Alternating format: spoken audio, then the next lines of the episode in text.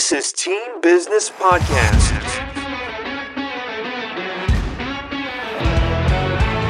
Team Business uncovers the everyday entrepreneurs Why, how, and the road to now. with hosts Mike Fusco and Ray Ramirez. Join us to learn how game changing founders act on their vision and build a team for success. And now, here are your hosts, Mike and Ray.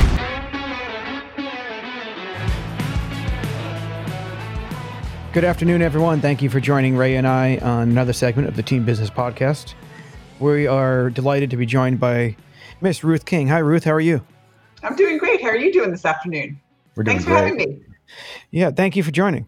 Thank you for joining. Ruth joins us from the Atlanta, Georgia area, and we're thankful for her taking time. She's she's she's quite busy. So, uh, Ruth, tell us a little bit about your background. We know that you're a profitability master.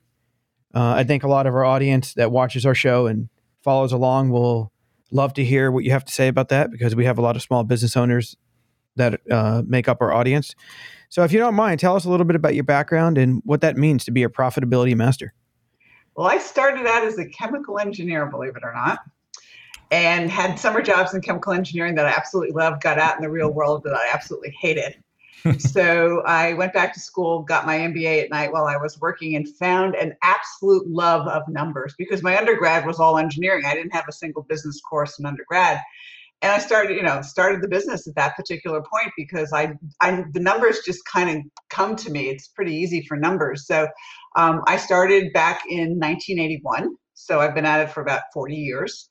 And my goal has always been to help customers or help, you know, business owners get and stay profitable, give them the tools and processes to do that so that they build profitability, then build wealth, and then give back. So over the years, I've written five books. I have a website called profitabilityrevolution.com, which has 250 some odd videos on it, all for small business owners that can help you. Um, you know, if you're staying up at night, go check one of those out. They'll probably help you. They're in for us. They're not for you know Fortune 500 or any large companies. They're meant for small business owners. And I love what I do. I just I love helping small businesses, and I got the name Profitability Master because some of my clients were going, okay, you really and truly do want us to get and stay profitable, and that's how the nickname came up.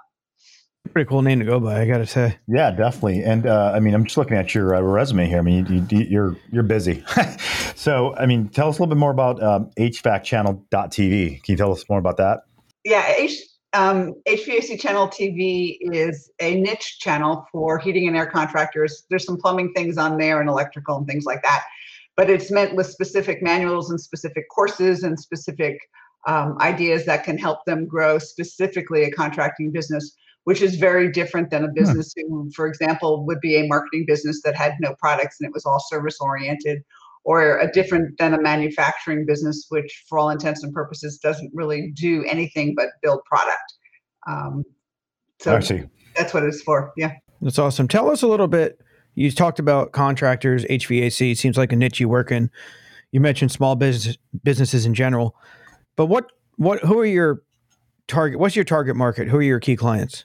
And what are they My key clients are people who want to grow. I mean, I don't do very much work with startup companies simply because they don't know what they don't know yet. And Yeah. you know, usually most of the time when people start paying attention to the financials is when they get in trouble. Unfortunately, that's the case. They can't pay their bills. A client, um, you know, their biggest customer went bankrupt on them. Um, you know, that type of thing. And finally, oh my gosh, I got to look at my my numbers. You know, what am I going to do now? Um, so most of the time, if it's somebody who's really just thinking about starting their business, the book I wrote called um, "The Ugly Truth About Small Business," I had one of my clients give it to. He was a franchisor, and he gave it to all of his franchisees and said, "If you can't deal with the stuff that's in this book, do not buy my franchise." And he probably saved a whole lot of people heartaches and, and Right. money and things like that for not being able to deal with that stuff because it's real. Yeah. So, I mean, as far as uh, for the audience uh, can understand, I mean, small business and depending on the industry you're in means many things. Um, you mentioned you don't. I mean, I, I, I can relate to the startup. I mean, sometimes when you're dealing with that type of customer, it's they don't know what they don't know.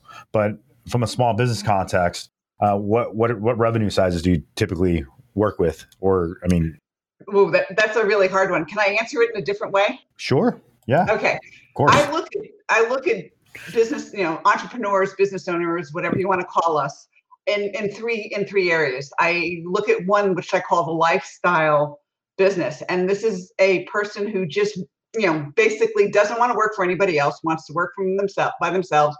Um, and they are in a situation where they don't want employees, they don't necessarily want to grow, they want to fund a lifestyle.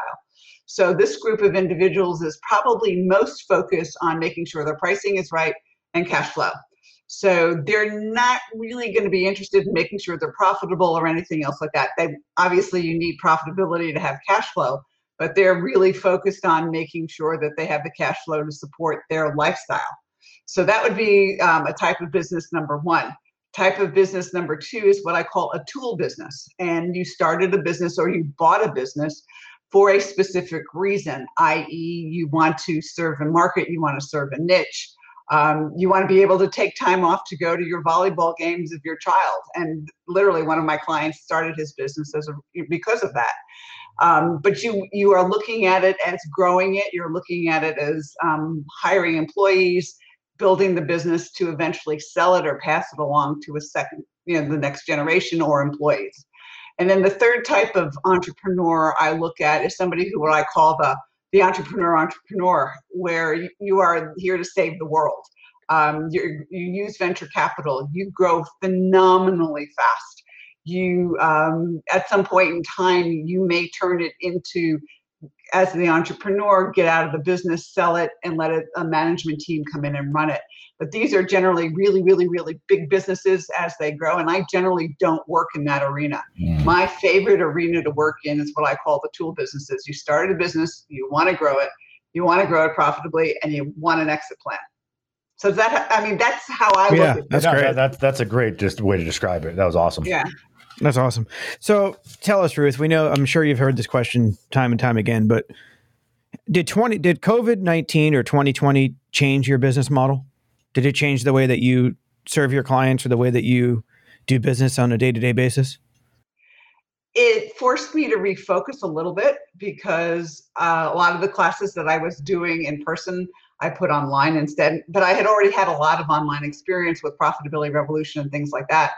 But a lot of the other classes that I was doing in person, like a lot of the financial classes that I was doing in person, I started putting pieces of them online. So, did it affect my business? Um, not to the extent that it affected a lot of other people's businesses.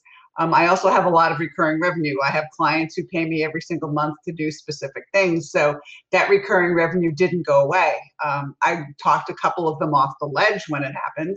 Um, but, you know, as Right, a general rule, yeah. I was going to say you must have some clients that struggled, as we all have. Yeah. You know, we all have. I had a Yeah. client who had 80% of his revenues in restaurant business.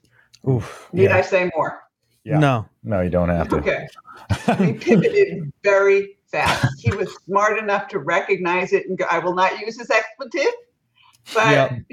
you know, he said, "Okay, what do we do now?" And we created a plan, and we got him to the point where um, 80% of his business, I'd say, it's probably about 10% of his business right now, simply That's because we had to pivot because those businesses were shutting down, and we had to find other people who could use his services, and we did it pretty quickly. Um, Could so he have done like, that without you? Huh? Do you think he could have done that without your help? Probably it would have taken him longer. Yeah. Yeah. I mean, he could have, but he trusts me. And Yeah. I, you know, and I'm there for him. And as a result of it, it was like, oh, blank, what do we do now? This is what's going on. I said, okay, let's take a look at what you're doing, where we can do other areas, where we can do other industries. And we immediately put together a plan. Probably we started it over the phone and it was done in two days. And he went and executed Wow. the plan, Wow. took care of it. That's now, impressive. could he could he have done it himself? Probably. Would have taken two days? No. It would have taken weeks. Yeah. And he stayed profitable throughout the year.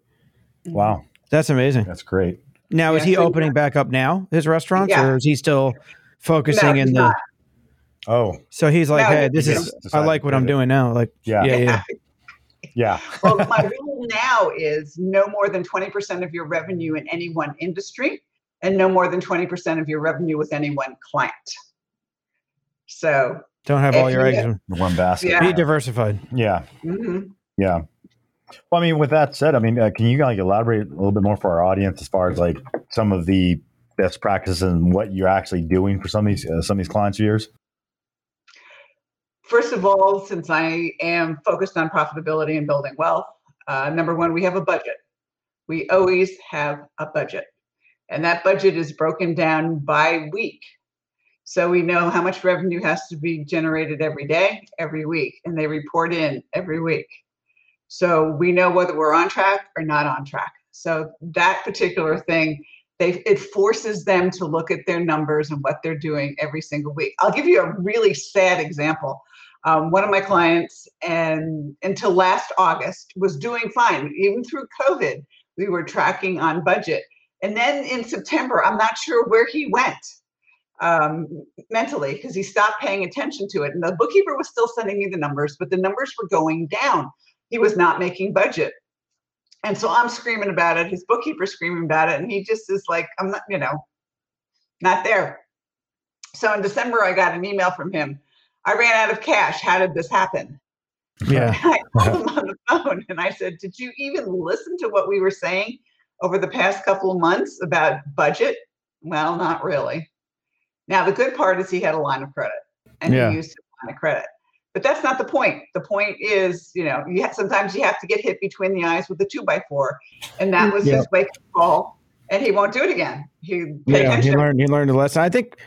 I just got to jump in here before you, you go to the second. But I think sometimes what I notice working with p- people, small business owners, is they don't want to face the facts, so they might try to hide from it, and then they hide from it for too long, and then all of a sudden, it surfaces to a point where they can't get away from it, and now they have to face the facts. And unfortunately, you're the one that has to make the call and say, "Well, where you been since October? I mean, exactly. you've been hiding out on vacation, or you You're- just you're like in scared? Miami. Exactly. No, he was off doing what he Mhm. wanted to do and having fun doing it, and he wasn't really paying attention to business. I mean, he has a an operations manager who's there, and the operations manager is talking about it. I'm talking about it.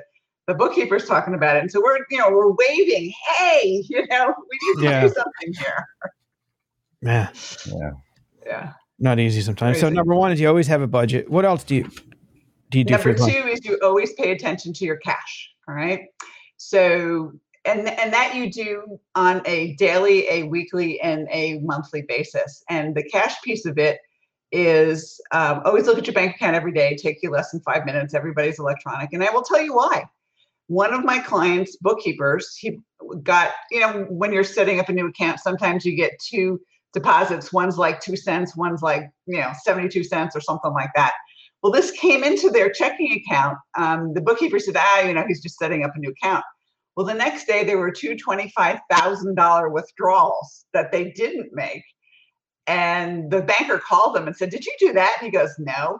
Shut down the account immediately because what those two bank things were, were just trying to make sure that the account was valid Yeah. Right. and had you know had he asked the question the day before rather than having to have the bank you know it was fine in the long run Sure. but if you ever see that it's like call your banker immediately shut your account down somebody's hacked it yeah, and you need to unless you look at it you're not going to see it Yeah. right. And sometimes if it's too late, then you have no no retro. There's no way to get it back. No you know? recourse. yeah, Yeah. exactly i mean it's like huh excuse me yeah so that so the cash piece of it they do um, a lot of times i'll do operational things or marketing things depending upon who their target audience is. I, I am a total believer in direct mail and direct mail marketing simply because um, social media is great. It's part of a marketing plan but so is direct mail because nobody's doing it these days. And Yep. if you do it right it will get noticed and people will pay attention.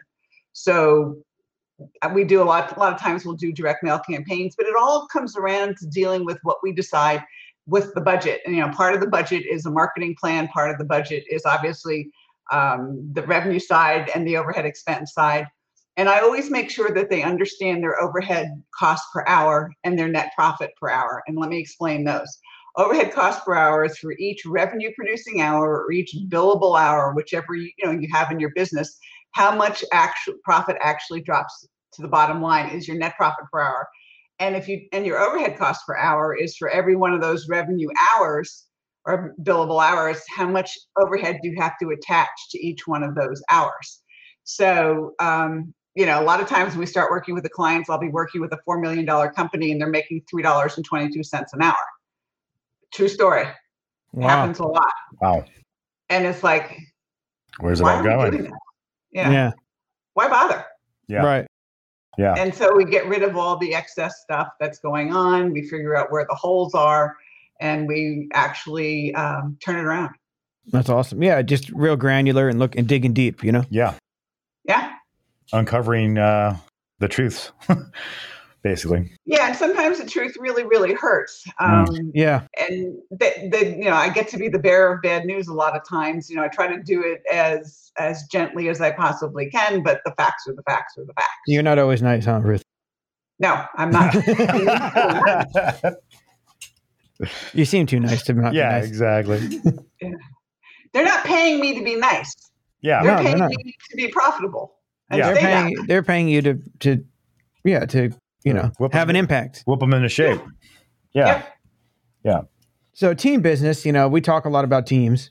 Uh, it's you know, Ray and I are big sports fans. We think that a team concept is important in business just as it is in sports. Now, when you're working with your most successful clients, thinking about them, do you notice a common theme between the teams they've built within their organizations? Oh yeah, everybody communicates really well, and everybody runs their departments by the numbers. Period. That's it. Period. Everybody report. has KPIs. You know what I mean? No. That's no secret there, huh? yeah, no. I mean, um, key performance indicators. Everybody on their team knows exactly what they have to do, exactly how they contribute to the bottom line, and exactly how the customer interfaces with them. So there's no surprises. There's no, you know, everybody knows where they are. Everybody runs by the numbers, um, and they communicate really, really, really well. Yeah. And that's Right. what really, really good teams do. Especially Yeah. between, I'm sure, between departments, you know, Mhm. Well, even in the departments within themselves. within the departments. Yeah. Yeah. Every team member knows what they're doing every week, um, what's expected every week. Now, some of it, you know, it's like overhead departments.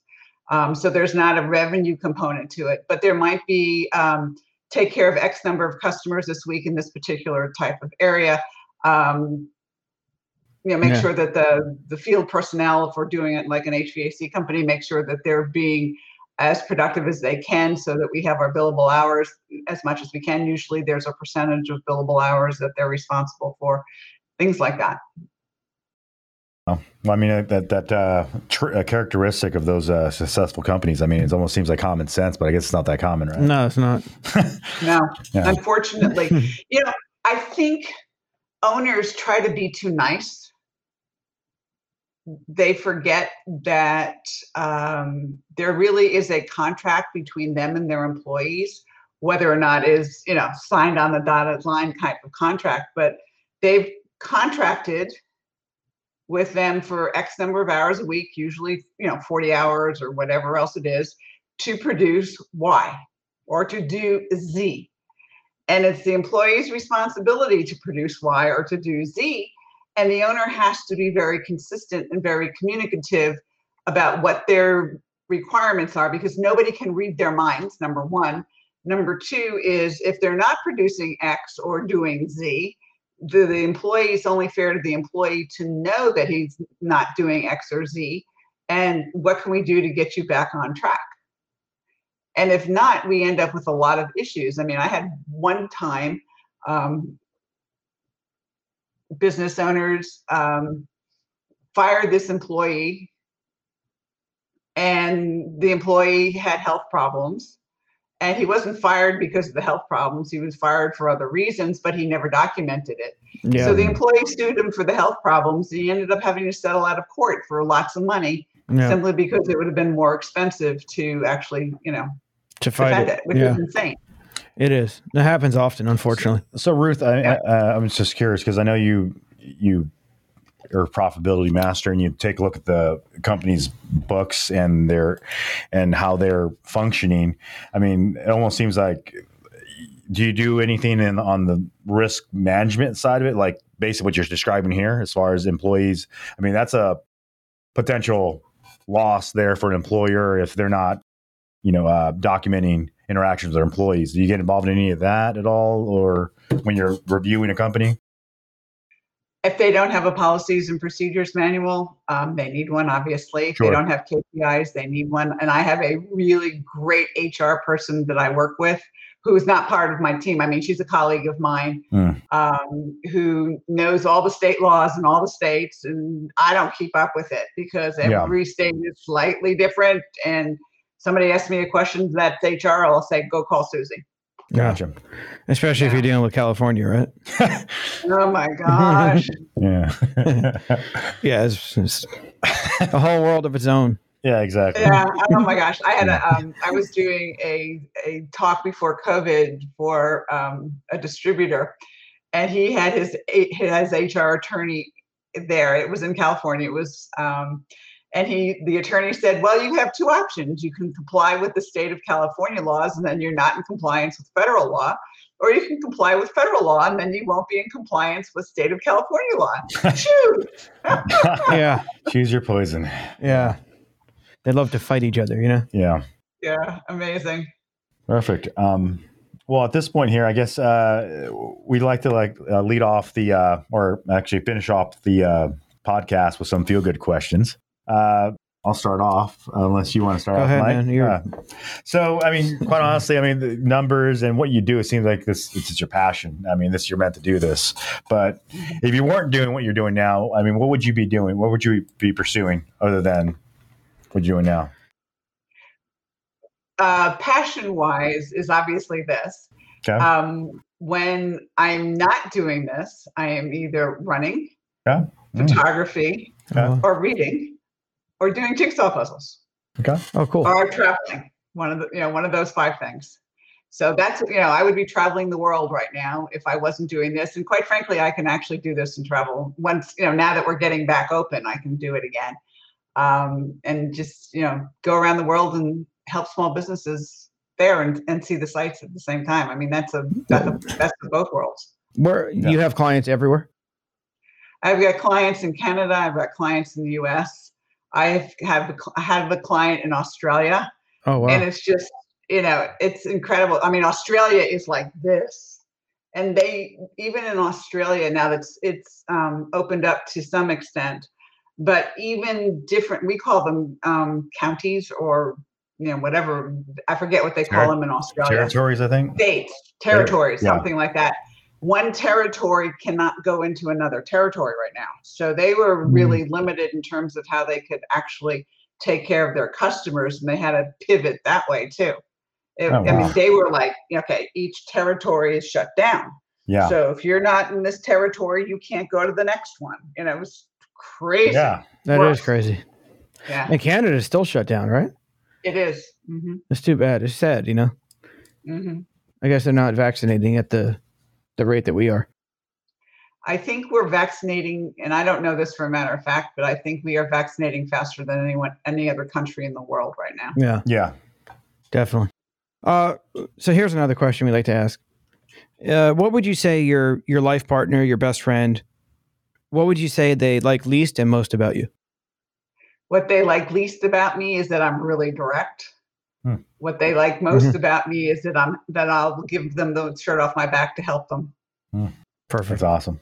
Yeah, makes a lot of sense.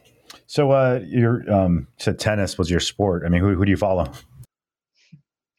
Who do I follow? Obviously, the the big ones are um, Rafael Nadal and Roger Federer and Novak Djokovic. And the reason that I follow them is I'm fascinated by the fact that they can deal with stress Mm-hmm. and they can easily, you know, they have a bad point and it's gone. Now, Djokovic has had temper tantrums, and you know, the U.S. Open last year when he had that ball hit a, a line judge and kicked him out of the tournament. But Nadal and uh, Roger Federer, I mean, it doesn't matter whether they hit a good shot or a bad shot; they just go on. And Yeah. I totally respect, admire, and I found out how they did it. Um, there's a book that um, Trevor Moawad wrote called "It Takes What It Takes," and he works with a lot of um, not only tennis but um, different. Um, he worked with um, Russell. What's Russell's last name in Seahawks? Wilson. Wilson. Wilson. Wilson. He works with Russell Wilson. He works with a, a whole bunch of people. And it is that he trains them how to, all right, this is in the past, go for it. Yeah. Ignore it. Go on. And it really is the thing that I had been searching for about why they were so good at what they did. Because I thought maybe they spent hours just with a psychologist or something like that. But he really went through the whole psychology of it. And that's what I admire so much about the really top players. They just let it go. Yeah. Especially considering good it's just one on one, you know? Exactly. Yeah. They're out there on an island. Yeah. Well, if you do, you do you follow um, college tennis at all? Can't No, probably No. not. They just had the um, the national finals in in Mm. Florida this past week, and it was really interesting because it's so different because it's team oriented. There are six singles and one doubles, so you have to win four points, and if you win a match, you get a point. But everybody is cheering for everybody else, so you're not alone in college tennis. Whereas you get into Yeah. professional tennis, Yeah. you're by yourself. Oh, yeah. So it's a very different way of looking at, and I like college tennis just as much because it's different. And there's the coaching that you can do and everything along those lines. Um, they're not as good mentally Yeah. as the professionals are, though. You're right. Makes makes sense. I think we're uh, Yeah. So, Ruth, tell us, tell our audience, what's the best way to get in touch with you? Yeah. Best way to get in touch with me is just go to my website. That is my conglomerate website that has everything on it, which is ruthking.info. Um, all my contact information is there. All my books are there. All the websites are there. All the classes are there. You know, it's all there. I've put them all in one big website, and that's the easiest place to get me is ruthking.info. Awesome. Perfect. And do you welcome LinkedIn connections? Absolutely. Um, my thing is LinkedIn one, so it's linkedin.com forward slash in forward slash ruthking.one. Oh, Or you, Ruth King one, you have that down pat. Mhm. I mean, and I love LinkedIn connections. It's really fun. Um, tell Yeah. me that um, you heard me on on your show, and happy to connect. Happy to answer any questions that you that you have. Um, I also have a, a thing called Profitability Movement, which is profitability dash movement dot um, mn.co, and we, this is a community of people who are interested in in building profitable businesses, and we share ideas and questions and things there too. So awesome. I'm, I'm around. I'm, Awesome. I'm happy to answer any question that I can help you with. You guys heard, and Ruth is a wealth of knowledge. And the last thing we're going to ask her before we let her go and let her off the hook for the day is for the small business owners, Ruth, give us one, give them one tip, one tip in all your years of experience working with businesses through all the times, the ups and downs, and economic impacts. What's one tip you would give small business owners moving forward? Save 1% of every dollar that comes in the door. So if you get a check for $1,000, you put $10 away and you do not touch it. It will save your butt when things like COVID and stuff like that happens. But every week, for whatever your deposits were, you take 1% of it and you put it in a separate savings account, and that becomes your rainy day fund, and you can sleep better at night. I love that. perfect. That's awesome. And it doesn't seem, you would think it's easy, you know? yeah. Like 1% doesn't seem unattainable. It is very simple to do, and it is very simple not to do. It's the consistency and the discipline to do it day in day out. Or just flat out losing track of yeah. your expenses, your overhead, you know. yeah. But I love that It- tip. That's a straightforward, Yeah. Yeah. great Just do tip it. that everybody can implement starting now. Yeah. You should. You're listening out there. You should. Basics. But Ruth, thank you so much. Uh, you were an awesome guest. We Yeah. had a lot of fun talking to you. Mhm. My pleasure. I had fun talking to you too. Yeah, and uh, for those of you that are watching, remember to follow us along our social media channels, our YouTube channel. Connect with Ruth. You heard the ways to get in touch with her. And remember, support small business locally here in San Diego and throughout our great country. Yeah. Thanks again for joining. Take care, guys. Thanks for having me. Thank you. Thanks, Ruth. You take care. Bye.